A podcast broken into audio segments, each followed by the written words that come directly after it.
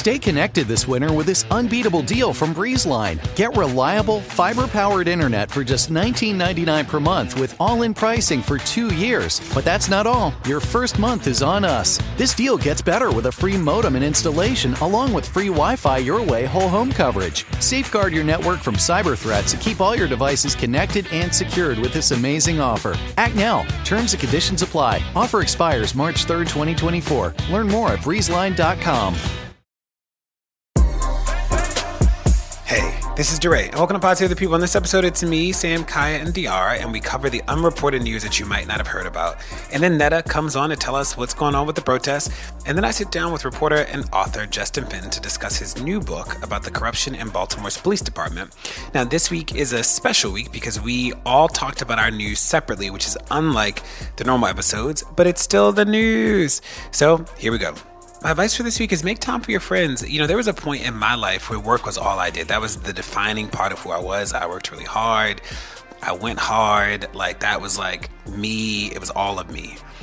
And over the years, I've gotten much better at being really focused on my work and making sure that I embody excellence and also making sure that my personal relationships are really strong, that I tend to them, that I'm not choosing one or the other, but that I actually have like a, a fulfilling work life a fulfilling personal life, a fulfilling family life. And I was, I don't know, the images of work that I had seen growing up were like, you sort of can have one of the other. And that's just not true. Make sure that you have healthy relationships and healthy spaces across the board. Here we go. Family, welcome to another episode of Pod Save the People. I am De'Ara Balenger. You can find me on Instagram and Twitter at De'Ara Balenger. So, my news today comes from The Guardian, um, and it tells us the story of a woman named Wanda King who heard from her auntie and her cousin who fell into the over 70 age group that they could get the COVID 19 vaccine. Um, however, they were struggling to find where and how to get their shots. They live in Cotton Plant, Arkansas. It's a rural town in the eastern part of the state with a population of about 650. Now, the town has a medical clinic, but no pharmacy. And so we've talked about this before how just the medical infrastructure in some of these some of these states, particularly in rural areas, are just going to have a challenge when it comes to getting folks the vaccine. Wanda King talks about how the town is really limited on resources and that, you know, they were asking for help um, as a city. And so without finding much help um, there, uh, she turned to the AKAs, uh, Black sorority, um, and so her her sorority sister Michelle Smith is actually the director of the Office of Health Equity and HIV Elimination at the Arkansas Department of Health.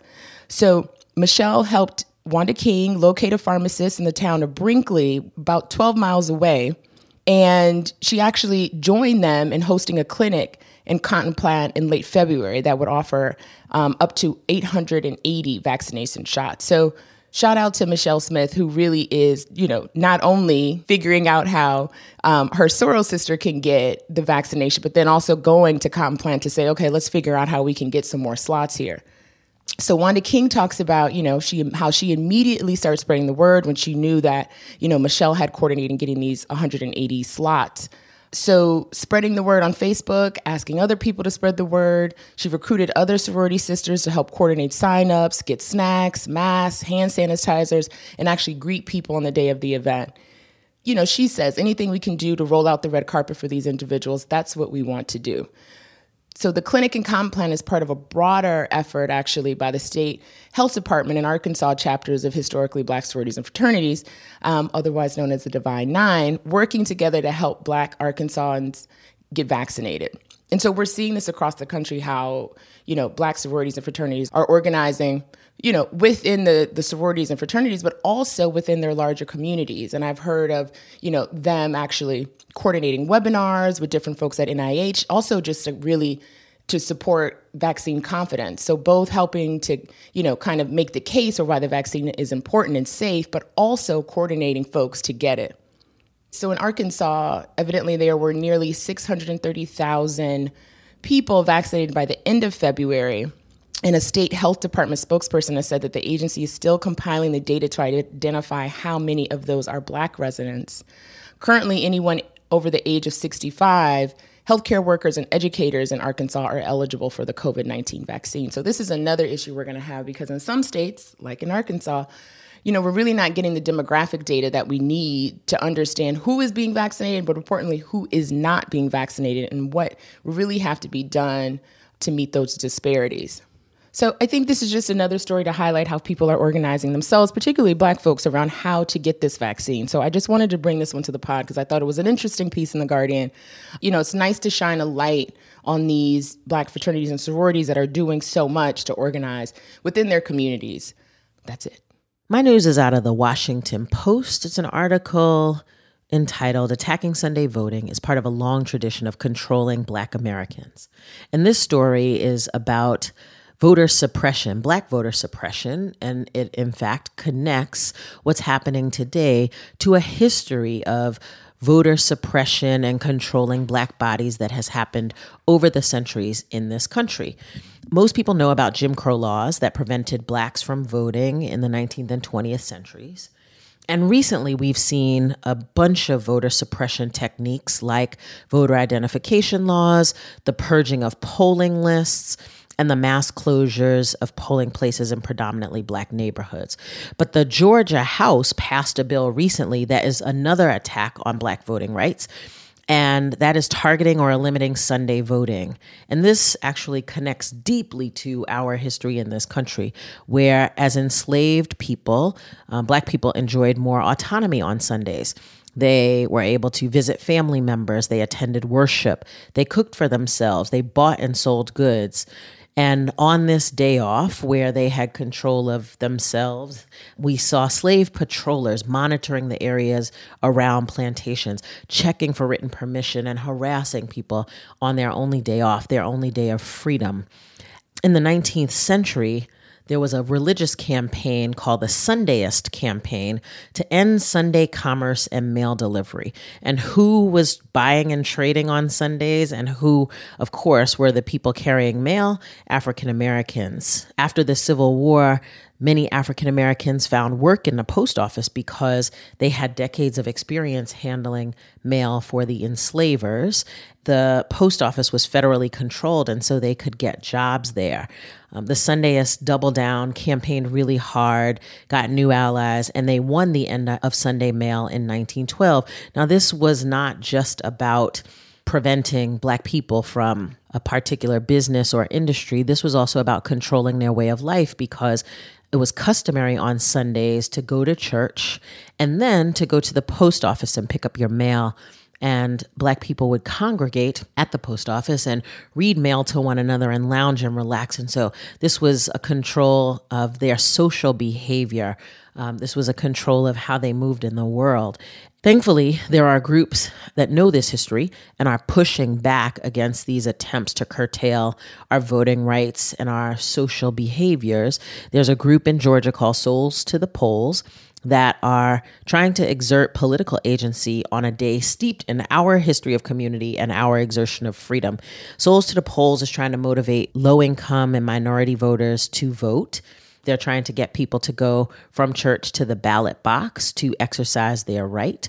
Um, and they're organizing. And this is the kind of thing that turned um, the state of Georgia red to blue. And so oftentimes we are disconnected from the history. We see things, we see tactics and strategies that are happening, and we see them out of context because we're disconnected to the history. But there's a history in this country of trying to control African Americans on Sundays. And we see that popping up in the new voter suppression tactics that are being employed by the Republican Party. So this has a historical tradition. And as the saying goes, those who don't know their history are doomed to repeat it. Hey, it's Sam at Sam Sway on Twitter. And today for my news, I want to talk about Colorado. So you may not have heard this in the news, but it turns out that there's a pretty significant piece of legislation that is moving through the state Senate in Colorado right now. It's a bill called Senate Bill 21 062.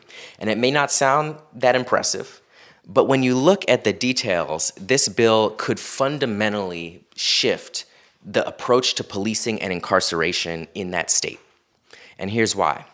According to research estimates, 80% of all arrests that the police make nationwide are for misdemeanors, low level offenses. These are often things like drug possession, or disorderly conduct, trespassing, having an open container of alcohol, things that are often proxies for mental health issues, substance abuse issues, poverty, and a host of other issues that are people in need, not people who should be arrested or incarcerated. And yet, again, 80% of all arrests nationwide are misdemeanors, low level offenses.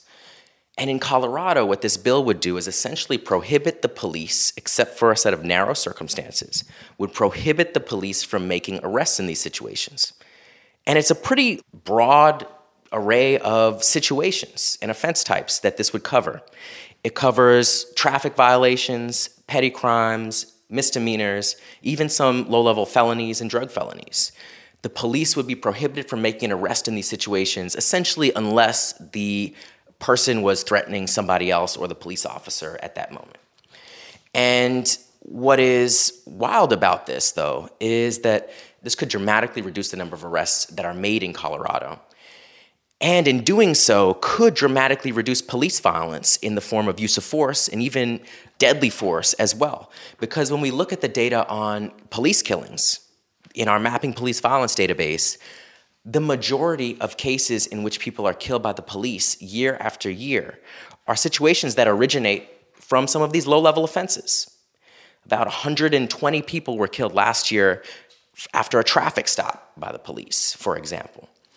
And what this legislation would do is essentially dramatically restrict and limit the power of the police during these encounters.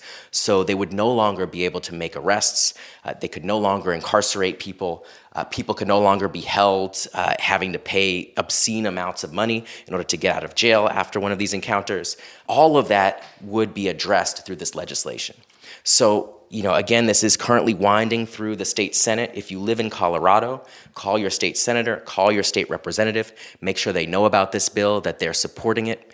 Again, it is Senate Bill 21 062.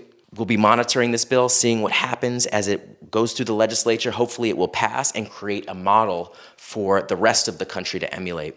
Um, because if we can cut arrests by 80%, um, that will be a huge difference in so many people's lives um, and a dramatic reduction in the power and the breadth of the carceral system in this country. Now let's win. So, my news for the week is an article that was reported by NPR titled Drug Overdose Deaths Surge Among Black Americans During Pandemic. And it is just a reminder that, Lord, the disparities just show up in every type of way that we look.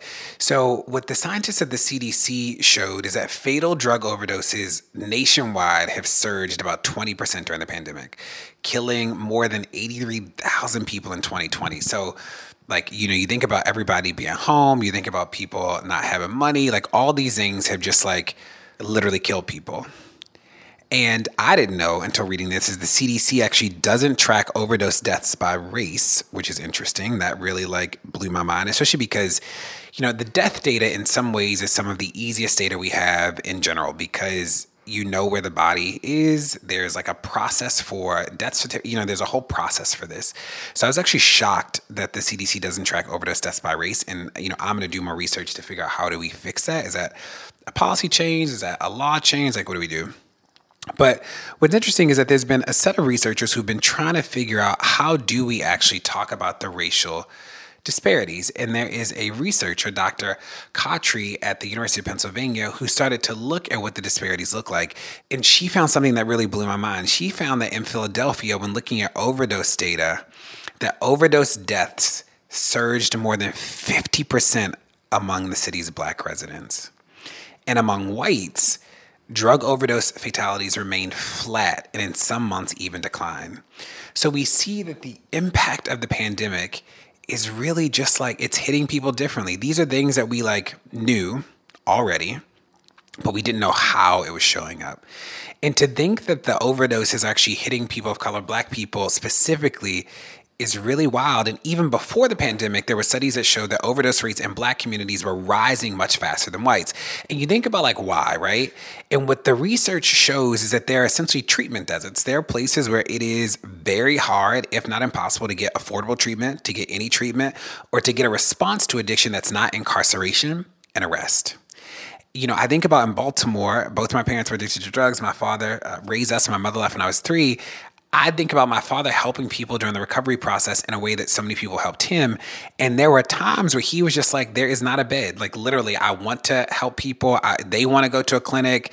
They want to get referred and like they can't afford it or they can't get it or they go somewhere and they get turned away. And like this idea of treatment deserts is something that we have to pay much more attention to. I'm going to try and find some more guests to come on the podcast that can help us think through what the solutions are here.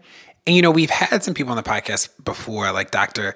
Nzinga Harrison, uh, who runs the Eleanor Health Network. We had her come on and talk about this, but like seeing the disparity during the pandemic of overdose deaths amongst Black people really blew my mind, and I wanted to bring it to the pod. Don't go anywhere. More Pod Save the People's coming. Pod Save the People is brought to you by Factor. Warmer, sunnier days are calling. Fuel up for them with Factor's no prep, no mess meals. Meet your wellness goals in time for summer thanks to the menu of chef crafted meals with options like Calorie Smart, Protein Plus, and Keto. Factor's fresh, never frozen meals are dietitian approved and ready to eat in just two minutes. So no matter how busy you are, you always have time to enjoy nutritious, great tasting meals. With 35 different meals and more than 60 add ons to choose from each week, you'll always have new flavors to explore. You can crush your wellness goals this May with dietitian approved meals and ingredients that you can trust. Make your day delicious from breakfast to dessert. Stay fueled with easy, nutritious options. Treat yourself to restaurant quality meals that feature premium ingredients like filet mignon, shrimp, and blackened salmon. Now, let me tell y'all, they sent me the factor meals, and it is absolutely true. Two minutes, pop it in a microwave, and it literally is restaurant quality food. So far, my favorites are chicken parmesan. I am a chicken parmesan connoisseur. This stuff is good. It has broccoli and tomatoes, and it is creamy and amazing. Mmm, yum. So easy to throw it in the microwave and have a good meal. I'm saving money. I'm not eating out at restaurants so much. It's healthy. Like I cannot say more about Factor Meals. So if you want to be down with this, head to factormeals.com slash PSTP50 and use code PSTP50 to get 50% off your first box plus 20% off your next month. That's code PSTP50 at factormeals.com slash PSTP50 to get 50% off your first box plus 20% off your next month while your subscription is active. Pod Save the People is brought to you by BetterHelp. Now, whew, y'all, the beginning of this year has just been a lot going on, like from work and family and friends, and just, you know, the weather's been awful in New York City and Baltimore. There are a lot of stresses happening, big and small. And we keep them bottled up, it can start to affect us negatively. Therapy is a safe space to get things off your chest and to figure out how to work through whatever's weighing you down. If you're thinking of starting therapy, give BetterHelp a try. It's entirely online, designed to be convenient, flexible, and suited to your schedule. Just fill out a brief questionnaire to get matched with a licensed therapist and switch therapists anytime for no additional charge. Get it off your chest with BetterHelp. Visit betterhelp.com slash people today to get 10% off your first month.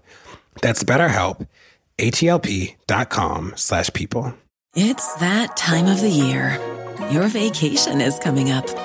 You can already hear the beach waves, feel the warm breeze, relax, and think about work. You really, really want it all to work out while you're away. Monday.com gives you and the team that peace of mind. When all work is on one platform and everyone's in sync, things just flow wherever you are. Tap the banner to go to Monday.com.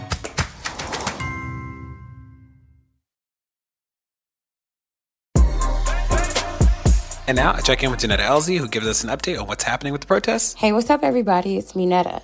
Happy to be back again with you all this week. In personal news, I went to the gun range on Sunday with a good friend of mine up in Baltimore. And I just have to say, I really didn't disappoint. It was a little iffy at first, but then I decided I wanted to be just as good as the dude next to me who really must play Call of Duty all day because he was hitting every target. It was wild to watch. So I definitely had to engage him afterwards. Like, excuse me, sir, how long have you been shooting? How long have you practiced? What are some tips? Blah, blah, blah. Um, it was actually a really cool environment, though. I can't even lie. Like everyone was just professional, super serious because you're dealing with firearms, of course. Um, but it was also really dope because there was like a whole, just I don't know what happened. Like I don't know what signal went out. I have no clue. But there were so many black women at the gun range. And I just, I was like, okay, I like what I'm seeing. We all got the right idea. So thanks again to my friend Jamal for taking me and showing me the ropes. Also, thank you so much to everyone who sent me actual like links to things to read about plants. My peace lily, she was truly just being dramatic. I feel like in the last week, we've really got to know each other. She is now sitting up. She's perky. I have her in the sun, but not directly. So listen, I'm learning. I'm learning. Dealing with two living beings besides myself in this house, it is, it, this is an adventure. But I'm happy in my little plant mom journey. Um, and I'm like looking at her while I talk. uh, so anyway, let's get to the news. In Kentucky, it could become illegal for people to exercise their right to free speech when it comes to talking to police officers. Anyone who accosts, insults, taunts, or challenges a law enforcement officer with offensive or derisive words, or initiates gestures or other physical contact that would have a direct tendency to provoke a violent response from the perspective of a reasonable and prudent person could face up to three months in prison and a fine if convicted if the bill passes. And to layer on the systemic oppression, if that person happens to receive public assistance, they could lose that too. But let's talk about the coded language here. Who exactly is the reasonable and prudent person? And reasonable and prudent according to whom? Because the track record shows that police officers routinely, and I mean routinely, verbally disrespect and physically abuse the people they are supposed to protect and serve. It's so challenging for me. Challenge day can be any day for the 5 if you ask me. Their authority is not absolute. And while the bill's main sponsor, a Republican by the name of Senator Danny Carroll, said that it's not about lawful protest in any way, shape, form, or fashion. Let it also be said that when the protesters hit the streets in Louisville after Breonna Taylor was fatally shot, it was a black man, the community barbecue man, David McAtee, who was killed by the National Guard. The problem ain't the protesters. More Malcolm X news this week, which I love. As a teenager, Malcolm X came to live in Boston with his sister Ella Little Collins in the early 1940s. That house in the Roxbury neighborhood of Boston is now a part of the National Register of Historic Places. Malcolm's nephew, Rodnell Collins, says they plan to use the home to house graduate school students on the first floor and treat the upstairs where his uncle Malcolm lived as a museum and a special event space. In LA, a formerly enslaved man by the name of Robert William Stewart became one of LAPD's first black police officers in 1889. Mr. Stewart was unjustly fired because of a false accusation about a year later. So, a whole 121 years later, LAPD decided to reinstate Mr. Stewart as an officer, as if that black man didn't go up yonder in 1931. Hello, somebody? Paula Minor, an LA Black Lives Matter activist, said she feels like LAPD did it just because it was Black History Month. The highly symbolic gesture doesn't actually do anything to address racism and oppression within the actual LAPD department. The department's police commissioner said it was one way they could show black folks in this country have made a difference. Sir, what? Please. We don't need poorly timed, poorly thought out, guilt ridden gestures. How about y'all start by, oh, I don't know, valuing black people that are actually still living? Whew. And lastly, it looks like the city of Evanston, Illinois, just outside of Chicago, plans to cut a $10 million reparations check to its black residents. Black residents who apply could receive up to $25,000 per person to use for housing. Robin Rue Simmons, the black alderwoman who pushed for the legislation, says that this was the only option which would allow them to reconcile the damages in the black community. Evanston City Council is slated to vote on the first reparations rollout by the end of March. Like many cities throughout the country, Evanston is racially segregated because of redlining and other racist systems that have kept black people out of home ownership and from creating generational wealth. Activists with Evanston rejects racist reparations in the city say that the program won't actually help close the racial wealth gap and that it distorts what reparations actually are and how they could be more effective. I will definitely be keeping up with this story. I used to live in Rogers Park in Chicago, and so I'm very interested in seeing what happens with this, and I'll share as we learn more. Over the weekend, I spoke at the Brave Summit at Georgetown. And one of the many things that the black students asked me was how do I manage keeping some things for myself versus giving everything to the movement? And my only response was what my great grandmother would tell me often just keep living. Because one thing she knew to be true was that life will teach you every lesson you call yourself skipping. So, with that, I gotta go live, y'all. Talk next week. Hey, you're listening to Pod Save the People. Don't go anywhere, there's more to come. It's that time of the year. Your vacation is coming up. You can already hear the beach waves, feel the warm breeze, relax, and think about work. You really, really want it all to work out while you're away. Monday.com gives you and the team that peace of mind. When all work is on one platform and everyone's in sync, things just flow wherever you are. Tap the banner to go to Monday.com. Whether you're a morning person or a bedtime procrastinator, everyone deserves a mattress that works for their style. And you'll find the best mattress for you at Ashley. The new Tempur-Adapt collection at Ashley brings you one-of-a-kind body-conforming technology, making every sleep tailored to be your best. The collection also features cool-to-the-touch covers and motion absorption to help minimize sleep disruptions from partners, pets, or kids. Shop the all-new Tempur-Adapt collection at Ashley in-store or online at ashley.com. Ashley, for the love of home. Angie's list is now Angie, and we've heard a lot of theories about why. I thought it was an eco move. Fewer words, less paper. No, it was so you could say it faster. No, uh, it's to be more iconic. Must be a tech thing. But those aren't quite right. It's because now you can compare upfront prices, book a service instantly, and even get your project handled from start to finish. Sounds easy. It is, and it makes us so much more than just a list. Get started at Angie.com. That's A N G I, or download the app today. Reporter Justin Fenton, an author, uh, joins us to talk about his new book, We Own This City A True Story of Crime, Cops, and Corruption. Here we go. Justin, thanks so much for joining us today on Pod Save the People. Yeah, thanks for having me. So I have a lot of questions, uh, and I've known you for a while, but this is this is your first book, right? Oh, definitely. Yeah, I never had plans to write a book, but when this story, everything that's transpired over the past couple of years with Baltimore, it, it almost it cried out to be sort of like wrapped up into a comprehensive story. So yeah, no, it was like the right opportunity, the right time for it.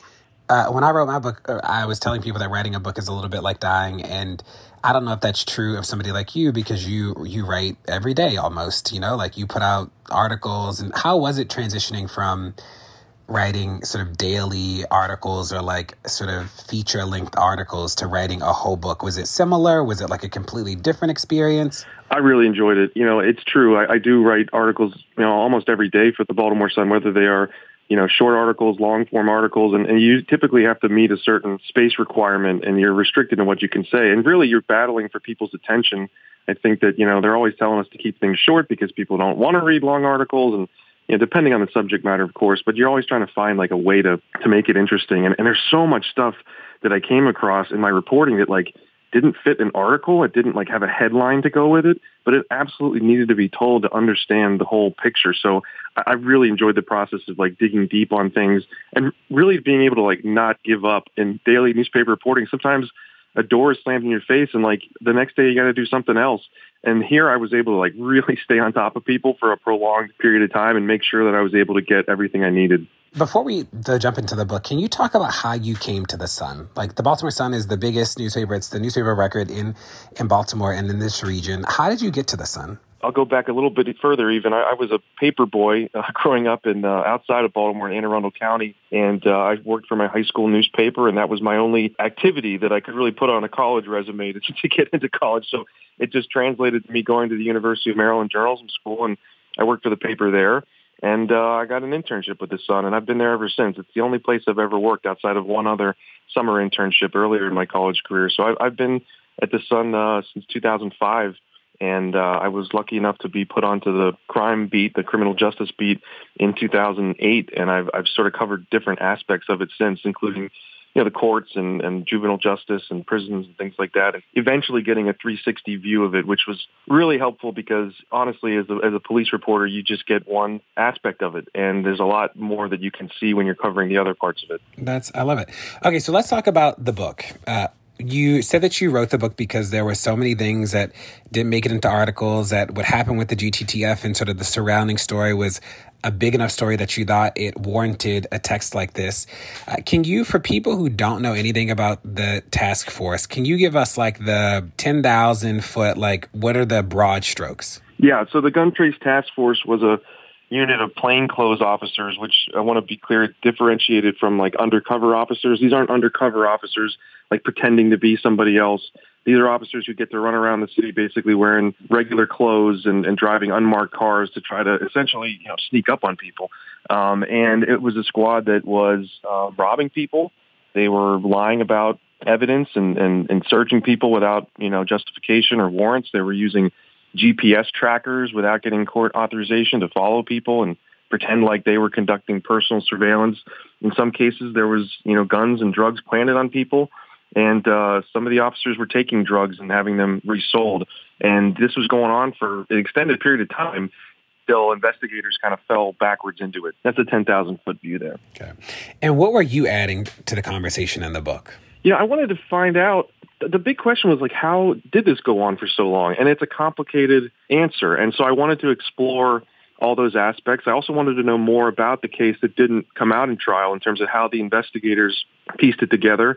I want to talk to people who were affected by it, whether it was an officer who worked in the unit who didn't get caught up in the crimes or someone on the street who was, you know, wrongly imprisoned or or maybe rightly imprisoned, but also telling their their story about like how you know how they came to be in that position. So there's a like a I like to say there's like a kaleidoscope of of different views. You you hear from just about everybody involved in the case in one way or the other. Yeah, you know, I learned a lot in the book that I didn't know. Like I didn't know that Jessamy might have been one of the first prosecutors to ever do a no a don't call list. Like I didn't, I read that in the book and I was like, whoa, holy snap, I didn't know that. I also didn't know um, there were two other things just like on a on a basic level.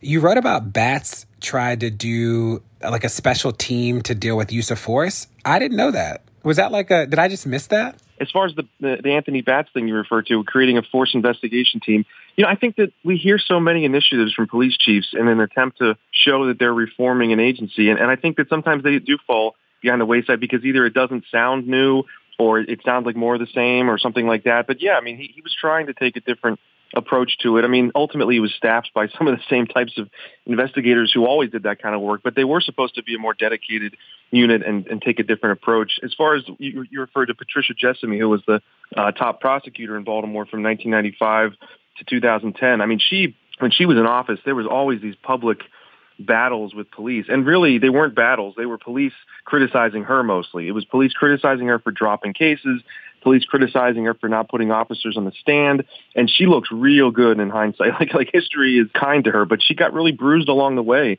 And uh, you know, she was essentially run out of. It's so interesting how far this stuff has come in a short period of time. I mean, the 2010 state's attorney's race in Baltimore City was waged on who would support cops more. Yeah. You know, and it's like, and then like five years later, the FOP's endorsement is like a scarlet letter. Like nobody, you never see anybody talking about the FOP's endorsement. I mean, for any political office, really, they they've been like excommunicated. Um, so, I mean, yeah, Jessamy started a do not call list where she said the police department is putting officers out there on the street to do police work who I think are not credible, and I'm going to have problems when these cases go to court if you keep having them involved in cases. So I'm going to toss every case they bring even if it's good, because I don't like them and I don't trust them. And this made the police crazy at the time. They said, you know, you're trying to tell us how to run this place. You're trying to be the, the judge and jury. Not fair. And the do not call list was abolished when she was defeated. And we still don't really have one. We have this ad hoc, constantly rotating list and nobody really knows who's on it. And the history on that is certainly interesting. I thought Mosby does have a do not call list. She doesn't. I thought that I, I thought she said she did. No, she does, but it's like a static list. Like it, and and like it's not public. It changes based on like the status of investigations. I think there's some people who definitely have landed themselves on it for life, but they're also the kind of people who aren't in the agency anymore. There was a lot of people added to it post gun trace task force trial, but as far as I understand right now, it's an ever changing list. And how is that different from Jessamy's list? Jessamy made a, had two lists basically. She had people who had just been deemed untrustworthy, and there was no going back from that. And then there was a list of people who like, let's see how this plays out. It was a list that got leaked to us. we we knew who was on it. Um, we don't know who's on the current list, um, but it, you know, in some ways, it is kind of the same as far as people who are like cemented on it and others who are coming and going. Got it. And in that chapter of the book, you also read about what I didn't know. I didn't realize that one of the, it seems like what you suggest in the book is that one of the impetuses for making the, the list was that there was like a whole period of time with no trial boards or essentially no discipline by like of police officers. I didn't know that. That is like we should be yelling that from the rooftops Is the legislature is now trying to deal with the LEOBOR. I mean, I, I think that was more Jessamy's perspective on it. She didn't feel as though they were they were handling these things correctly. I don't think there weren't trial boards. Period. I think it was more so that she didn't feel like they were effective or being used correctly. Got it. Okay, so there's some things I want to talk through with the task force. So we know that it ended up in indictments. Uh, can you just give us the broad strokes of the numbers? How many people involved? How many people were uh, actually like convicted or indicted and convicted, so that we have a better understanding? Yeah. So initially, it was the members of the squad um, not all of them, uh, interestingly enough. There was one officer who was on the squad while a lot of this was going on who they just didn't find any evidence that he was involved with it, which seems hard to believe. But there were seven officers charged, and then they kind of went from there. They continued to investigate sort of the spider webs that went out, and they kind of hopped around to other similar squads who had ties to these officers. I think what was really important was officers cooperating. I write in the book that there was a case in Philadelphia that was very similar to this that was indicted in 2015 everybody sort of stood their ground and it went to trial and they were acquitted. You know, and the feds don't lose cases, but really? those, those guys were acquitted. Yeah. And in this case, the officers started cooperating and they said, here's what we did. And they, they uncovered for the government, it showed them more crimes and explained things and put them in context to how they happened. So it's not just some wiretap phone calls and people who were, were victimized. The officers themselves played a key role in helping to shed light on, on how this happened. So the number is up to about 14 or 15 at this point of officers who were implicated. And uh, I think they've all been resolved with the exception of one. Uh, there's one officer who's still uh, fighting his case, and, uh, you know, we, we might see a trial in the next year or so. And this is the single highest number of officers convicted at one time that we can recall in Baltimore, yes? Yes, and that's why it's so important because it I feel like for years there was this you know, it sounds cliche, but this bad apples thing where they would catch one officer at a time. You know, was, there was an officer indicted in like 2010 for dealing drugs from the district station, and they were like, "Well, we got him." You know, there was one bad guy, and we got him, and, and we're not going to let that happen again, and we won't tolerate this. And there would be another officer who was improperly accessing information and feeding it to you know people on the street, and she was charged, and they said we got her, and then there'd be instances of brutality and they would say, you know, that's been taken care of. But here we had an entire unit and, and others working in their orbit who were doing this for years. And, and you know, I, I use the term like it, it laid waste to their credibility on this bad apple argument. It's like you can't say these are bad apples when it's multiple officers throughout the agency doing it for, for years. Now, now, again, that doesn't mean that every officer is, is bad either. That's still true. I, and again, I, I think I show that, that there's officers who work with these guys who I think can credibly say, I didn't know this was going on it's hard to believe, but there's, there's no evidence to the contrary.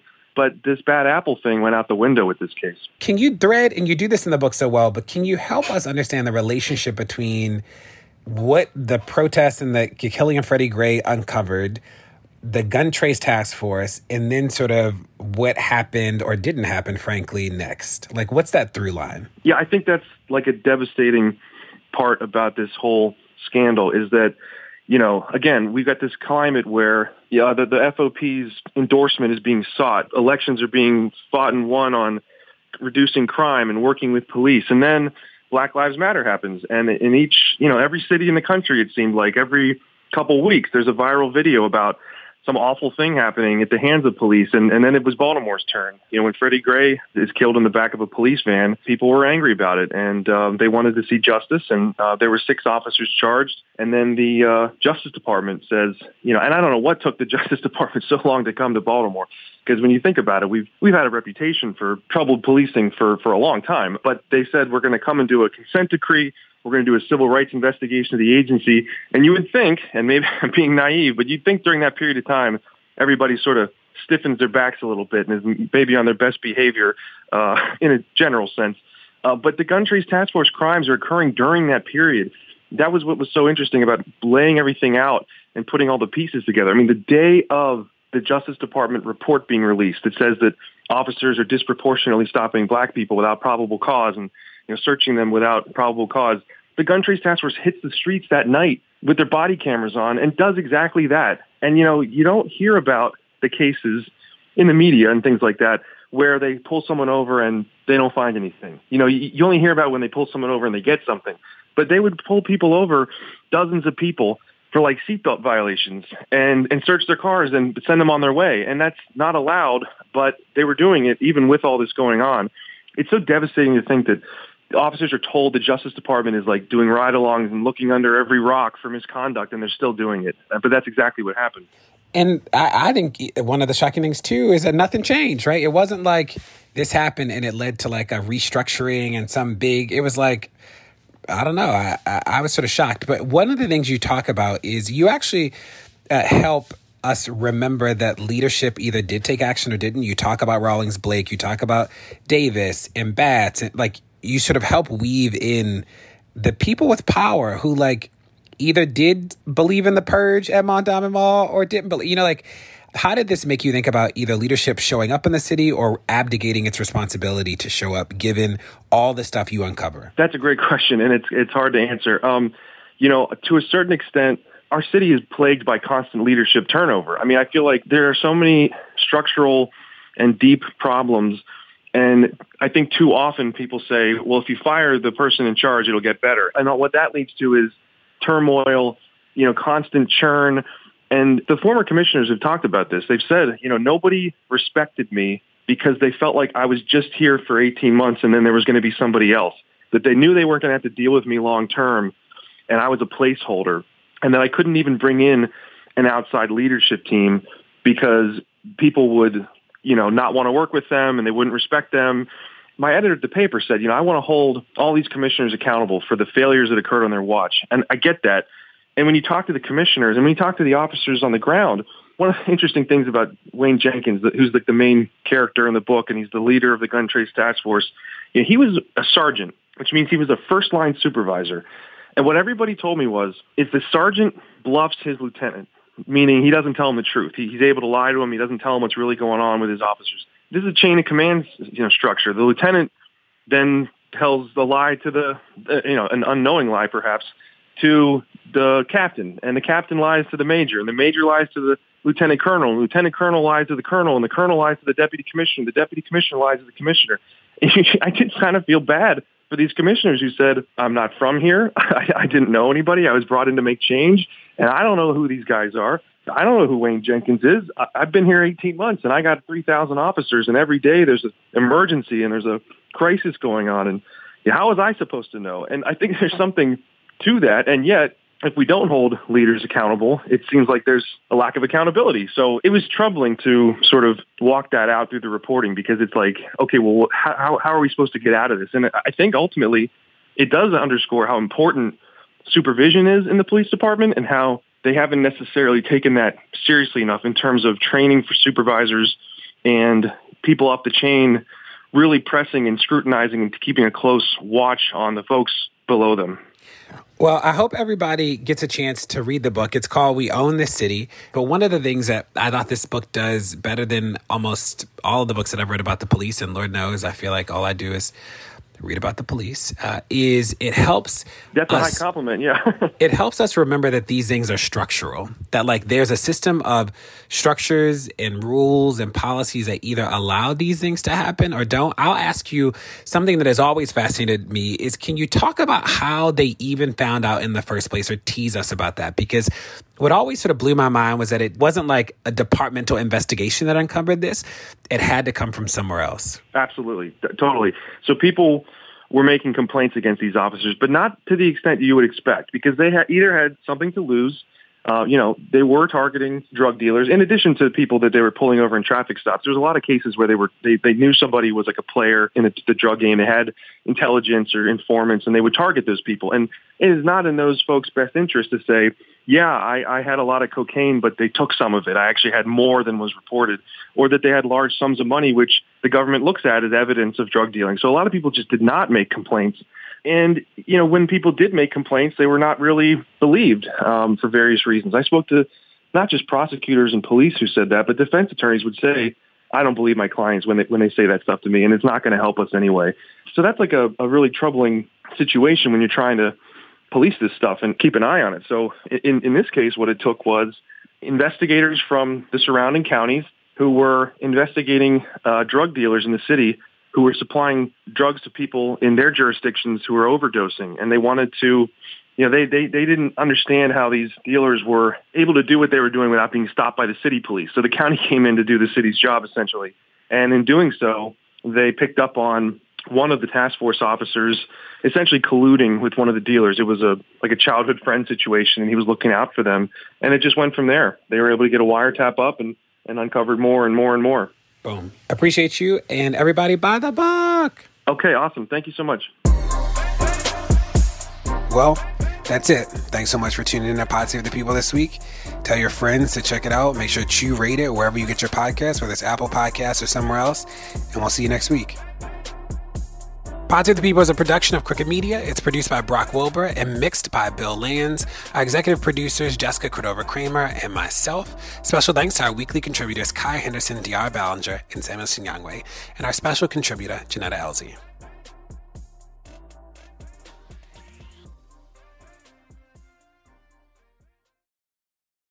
It's that time of the year.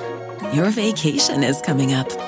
You can already hear the beach waves feel the warm breeze, relax, and think about work. You really, really want it all to work out while you're away. Monday.com gives you and the team that peace of mind. When all work is on one platform and everyone's in sync, things just flow wherever you are. Tap the banner to go to Monday.com. The living room is where you make life's most beautiful memories.